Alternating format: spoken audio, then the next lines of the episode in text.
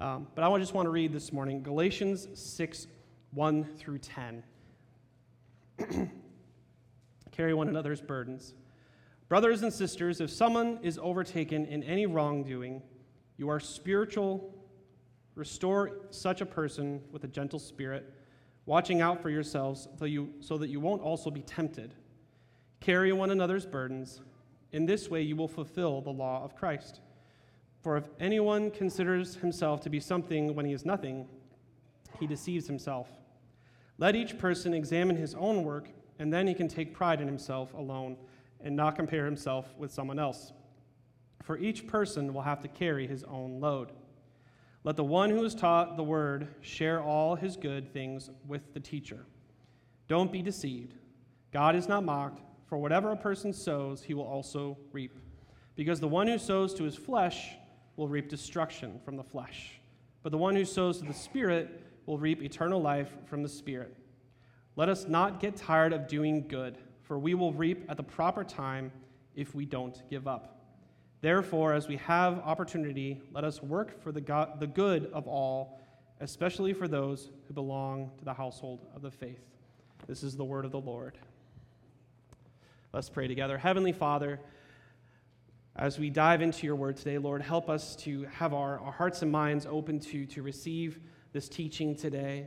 Uh, Lord, I, I, pray that you would use the words of my mouth uh, as I share in the meditations of my heart, as I have pieced this together, that God, you would use it and it would be pleasing and honoring to you. Lord, we pray that you get all the glory in all this. In Jesus' name, amen. So, I'm going to ask right off the bat a question that most of you would probably be able to answer right away. Um, but for a new believer, it might be something that you kind of wonder, or a, someone who is not quite there as a believer, they might ask this question Is that, is it okay for someone to be a Christian and sin? Because when someone responds to the gospel message and becomes a Christian, do they automatically go on living a perfect life? Is it, you know, easy street? The moment you say, I'm a believer, easy street. No. but does, does this mean that as a Christian, I'm allowed to mess up? Again, I, I ask the question is it okay for someone to be a Christian and sin? I'm going to walk through a few different scenarios just to think through. Now, most of you know me. I'm Nate. I work here at Crossview Church. I do a lot of different things, whether it's worship or, or student ministry or occasionally preach. Um, but I have responded to the gospel. I, I identify as a Christian, and I've shown my faith in Jesus. That is who I am. But you might hear a story, you know, over at Sunrise. You hear a story about, you hear about what Nate Johnson did? He was speeding down Third Avenue. No, he, he sinned. I never speed down Third Avenue. Other people do, but I don't. But other people would say he's messed up and he's sinned. But Nate just seems okay with it. Is that all right that I'm just, eh, I'm okay with XYZ, whatever I did? Well, again, the right answer is no, it is not okay for a Christian to sin, but it is something that is bound to happen because temptation will come there will be moments where we'll feel, not that we say I have the urge to sin, but we have the urge to do something that is sinful. Let's go to another scenario. Point the finger out at you guys. There's someone who go, and I'm not talking about anyone literally, this is all hypothetical, but there's someone who goes to Crossview Church and they are a member of our church, but they screw up royally. They speed down Third Avenue, and my kiddos are watching. No, uh, but they screw up pretty badly how do we as a church respond when someone does mess up? And final scenario, and this one I, I have to share a short story, maybe not the full story, but how many of you are familiar with paintball? You know, the cool guns, they have little balls that you shoot people and they hurt really, really bad. I went in middle school and I got shot all up my leg and I had bruises for like two weeks. It was a terrible experience and maybe why I haven't gone paintballing since then. All about laser tag. But say, Crossview Church, we decide let's get a big paintball game together and we go and play against one of the other churches in town. So we're all, we're all out on, on a field and we're playing, and there's a lot of paintballs whizzing by and everything. But as the game gets going, Mike Ankrum gets shot in the leg. And because of Mike getting shot, we're, we're down a player. We're like, Mike, why would you do this? We turn to him and say, What's wrong with you? We know nothing's wrong with you, Mike. I love you, man. But we, what, what if we were to say, like, why would you go and get yourself shot? Why would you choose to, to step out and expose yourself and get hurt? This sounds ridiculous. Why would we say that to anyone, first of all? Because no one chooses to just step out there and take one, but they did. And us yelling at someone for doing that, it doesn't help the situation. So, as we get back to Galatians, and I, I know I read through, but we're going to go through this almost verse by verse. But Paul begins to talk about people who are part of the church and they mess up. So, if you have your Bibles opened up, we're going to start back at Galatians 6 1 through 3. And it'll be on the screen, but as always, Bibles are in the pews as well. So it reads Brothers and sisters, if someone is caught in a sin, you who live by the Spirit should restore that person gently. But watch yourselves, or you also may be tempted. Carry each other's burdens, and in this way you will fulfill the law of Christ. If anyone thinks that they are something when they are not, they deceive themselves. So we'll stop there for, for a moment. So, what Paul is saying is that gospel centered believers can, and they're going to mess up. We will all mess up at some point. But if someone gives in to a temptation and commits a sin, they are to be restored. And they're to be restored by someone who is spiritually mature. It is the responsibility of those who are spiritually mature to help restore a believer who has fallen. Not only are they to restore this person, but also Paul describes how they should restore them. They restore them with gentleness. I'm going to propose a hard question to you guys is do you believe that we as gospel-centered believers restore others with gentleness when they mess up? It's a hard thing to think about. Because when someone messes up, do you treat them differently? And do you make them feel judged? Or do you do the opposite?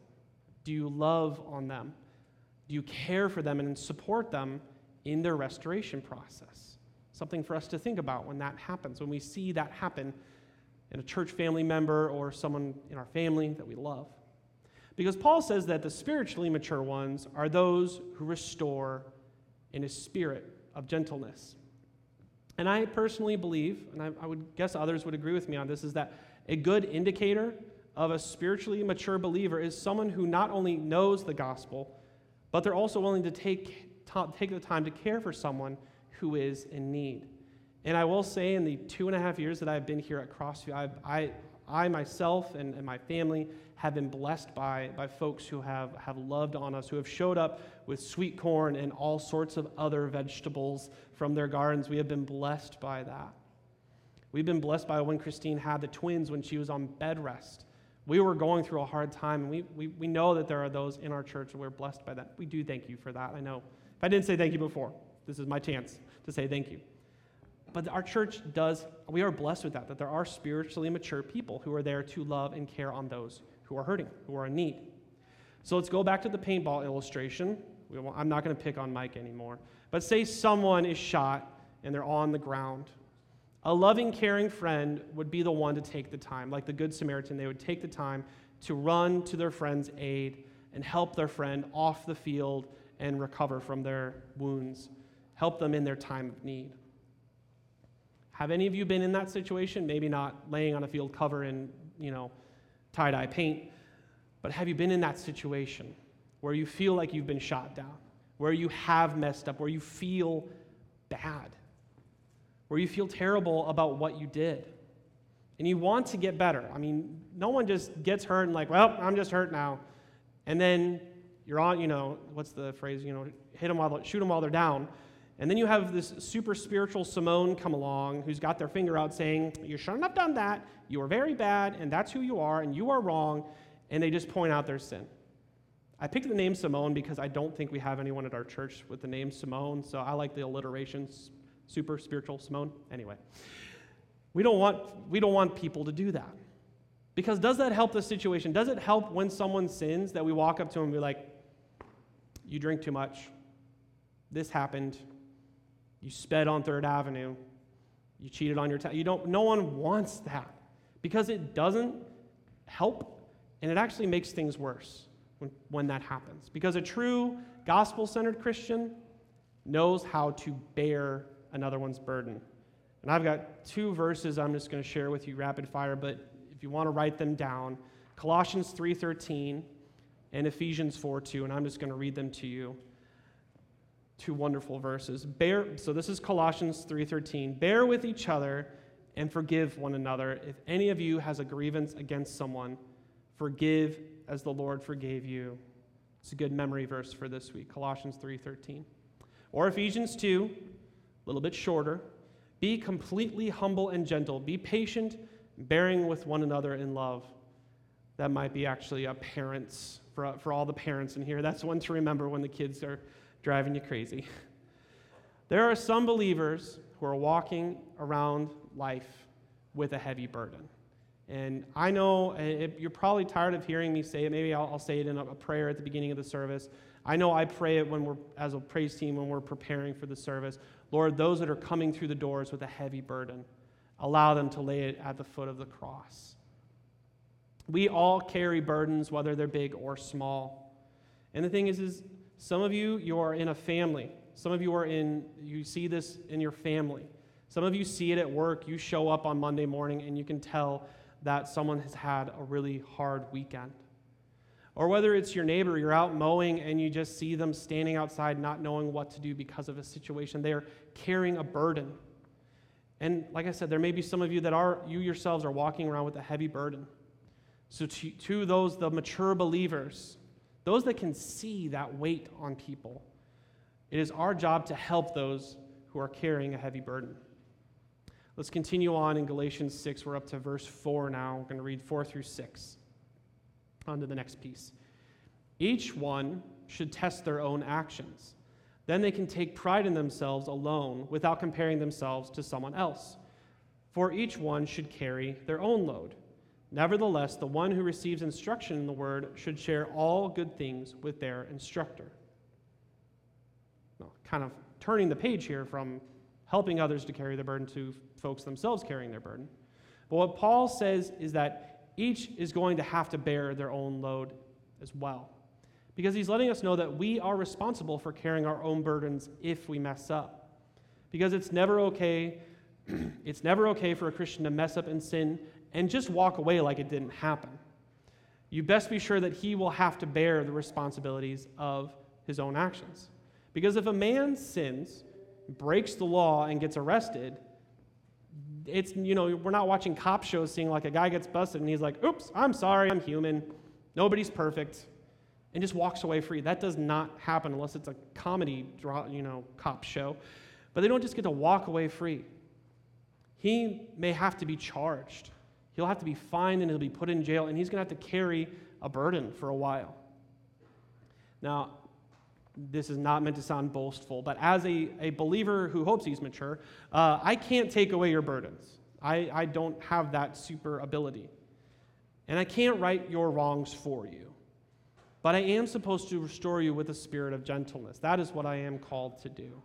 I think I have to be like 40 to be considered mature. Anyway, uh, Galatians, we're going to keep moving on. Uh, Galatians 6, 7 through 8. Do not be deceived. God cannot be mocked. A man reaps what he sows, and whoever sows to please their flesh, from the flesh will reap destruction. And whoever sows to please the Spirit, from the Spirit will reap eternal life. It's a lot of farmers in here, or family of farmers, but the phrase, whatever you sow, you will reap.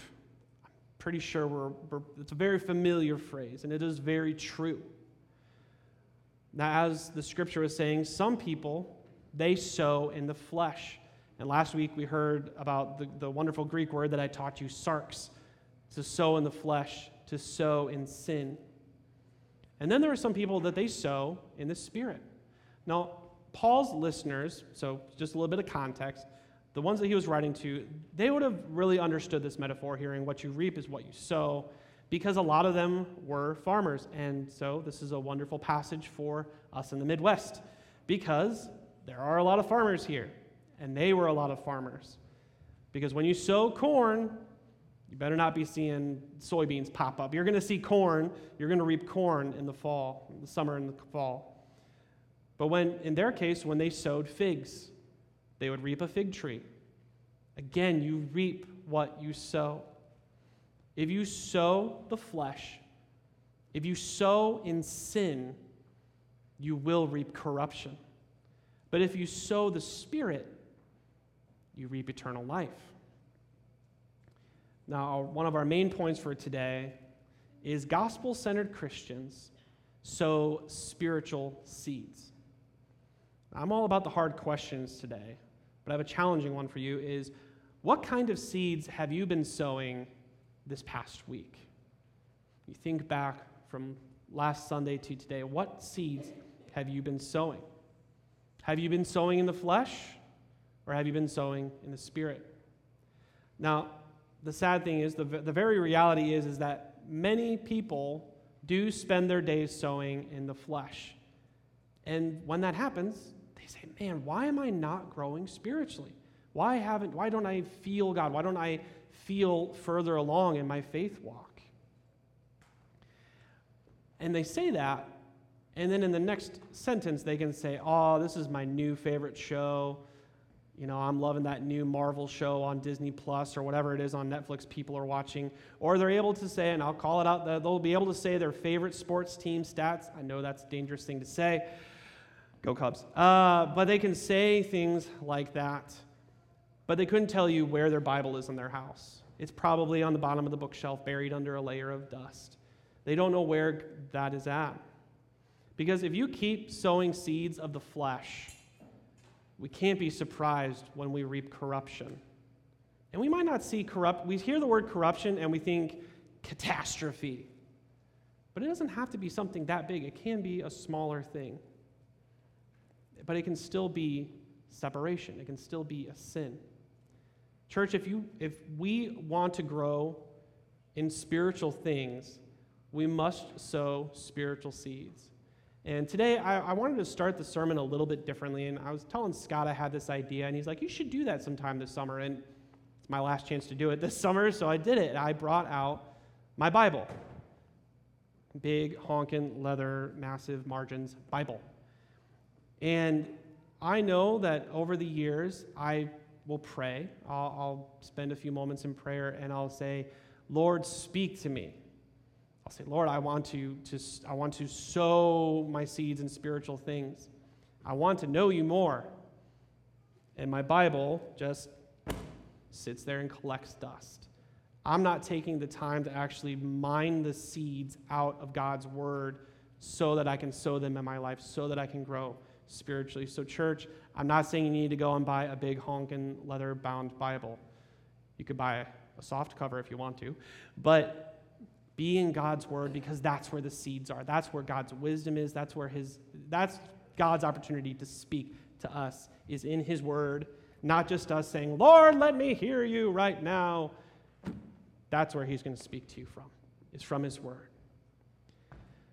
Speaking of his word, let's continue. Galatians 6 9. Let us not become weary in doing good, for at the proper time we will reap a harvest if we do not give up.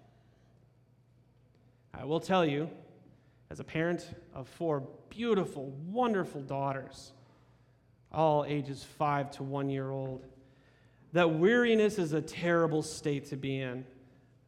I, every time Tyler, if you don't know Tyler, go say hi to him. He's one of our, our folks. He's shaking his head. Please don't talk to me. Um, Tyler's one of our guys that serves on our AV team, and him and his, we baptized his son Philip earlier this summer. And every time Tyler and I get together, we commiserate on being, you know, new dads, having a baby in the home. Which now they're toddlers; they're not babies anymore. But we talk about how tired we are. And church, some of you, you have, you were, you've had babies. You're now maybe your children are, are grown. But we've all experienced weariness in some capacity, even the teenagers, you experience weariness. We all have felt it. And weariness is a terrible state to be in because we know that exhausting, tired, I wish life was over type of feeling. Like we just want things to just be easier. Because when we feel weary, when we wake up and feel more tired than we do when we fell asleep, all we want to do is say, I give up today. The kids can just eat Cheerios all day. Like we're just ready to call it in and just say, I give up. But, church, I have to tell you, as a believer, we're going to face those days. And most of you have probably faced maybe a day like that. It's a question of what are we going to do, whether doing all this is worth it, whether, whether it is. We have to remember that being a gospel centered Christian, it's never going to be a walk in the park. We will have to tough it out at times. But there is good news, and Paul encourages us to keep doing good and be patient for spiritual fruit. Let's close out our, our passage today. Galatians 6:10. Therefore, as we have opportunity, let us do good to all people, especially to those who belong to the family of believers. Because gospel centered believers, they take the time. They see an opportunity to do good and they do it. You know, I, the, the thing that I, I myself have tried to correct is, and if I have done this to you, I apologize. I'm trying to be gooder at this. If, I, if someone tells me, hey, Nate, I have this going on this week, and I use one of the wonderful Christian platitudes, I'll be praying for you. We have all said it. I'm pretty sure we've all said it at one point. And this is not me calling you out. This is me calling myself out. This is my illustration. Is I recognize, no, I'm going to pray right now. Because that's what that person is asking for. They're asking for prayer. Yes, pray at the time in which they have a doctor's appointment or something is happening. But take the 30 seconds to pray for that person and say, this is the good that I'm being called to do, is to pray for that person on their behalf. We are called to do good we take the opportunity to sow spiritual seeds, not just in ourselves, but in others' lives as well. And as we do want to do good to other believers. Because when someone is changed by the gospel, and when they have heard the good news of Christ, they become new creatures. We are no longer the old self, we are the new self. We are a new creation. And they're blessed, and we are blessed by God and we are truly transformed. The least that we can do is do good to other believers. When we see a friend downtrodden because they have a sin in their life or they are just struggling, do good. Be there for them. Return the favor of God's blessing that you might have on your life. You're doing things are going well. See someone else not doing so well? Do good. Pray for them. Be there for them and be God's blessing. Our second final point for today is gospel centered Christians do good. Just going to hammer, hammer the nail on this one. Christians do good, especially to other gospel centered Christians. There are so many themes and lessons we can learn from Paul's letters. Um, and I, I will say, just even going through Galatians this summer, I know it was kind of hard, like having a part one and part two, but none of these weeks really connected well. But something that, that was shared with me this, this past summer is when we're going through God's word, it's a lot easier to hear the gospel, to read through the, the gospel, read through Mark, hear the story of Jesus, read through Acts, and, and hear a story. Because as humans, we love hearing stories. We love hearing about the thing that happened at one time. But when we go through Paul's letters, we're reading something different. We are reading doctrine, we are reading theology, we are reading an understanding of what God is calling us to do. And it's hard to hear that. Like we read through Galatians and we're like, man, that was a boring book. Oh, but Acts is over here and look at all the cool stuff happening there. God's word is whole, and we need to take the time to go through the books, even the ones that say uncomfortable words, which I'm not going to say because I don't want my kids asking me at lunchtime, Dad, what's that mean? You know, I don't, I don't, I love you girls. I don't want to deal with that, not till they're older. We are called to take on all of God's book because every book, and I'm not going to go through every way because I don't remember every way, but every book does point to the good news that Jesus Christ came, lived a sinless life, was crucified, he died, and we got to remember the and. He rose because that is the gospel. He rose again so that we might live, that the prophecies would be fulfilled. Folks, I can't say it enough. The gospel is powerful, it is amazing. The gospel is all about having a new life. It's all about being transformed, not being the old self, but being a new creation. It's being transformed. I can't say it enough, and it is because it is just so amazing. The question that we have to ask ourselves as we close out this series is Have you responded? Have you literally responded to this gospel? Knowing I have a chance to be a new creation, I have a chance to be transformed, I have a chance, it's going to be hard, but I get the chance to do good. I get the chance to share about the good that God is doing in my life. Church, I hope you have responded. If you haven't, you're welcome to talk to myself or any of the elders. We would love to tell you about being a new creation, to be able to do good. Because the good news that Jesus came and died and was resurrected for us, that's what we should all be sharing when we go out to lunch, which I cannot wait for tomorrow. Brunch House reopens. We'll share the good news at Brunch House. Go, to, go wherever you go for lunch, share the good news of Christ with others. Because I pray that this church, that we won't just come out of summer resume all our ministries, and just do business as usual, but that we would be a church that does good in the community of, of Fulton and, and the surrounding areas. That we would be known as a community of gospel centered people, not for our glory, but for God's. It's not about, Crossview is a pretty great church. God's pretty great. We're just great because He's great. We are blessed because we know Him. And we need to strive to live the gospel in everything that we do, in every day of our life. Strive for it. We're going to stumble. We know that. We're going to have our days where we're going to speed down Third Avenue. We're going to have our days where we end up at McDonald's because we're stressed out. This is me talking about myself, not an illustration. We're going to have those times. But what's great is, is we have, as a part of this church, we have fellow believers that we can lean on I know that I can lean on Mike Ankrum. I brought you back around, bud. I can lean on Mike when I'm having a hard time. I have been blessed by this man in so many ways. Find those people in your life that are those that can bless you and do good in your life when you're down. And be that person for somebody else. Let's pray together.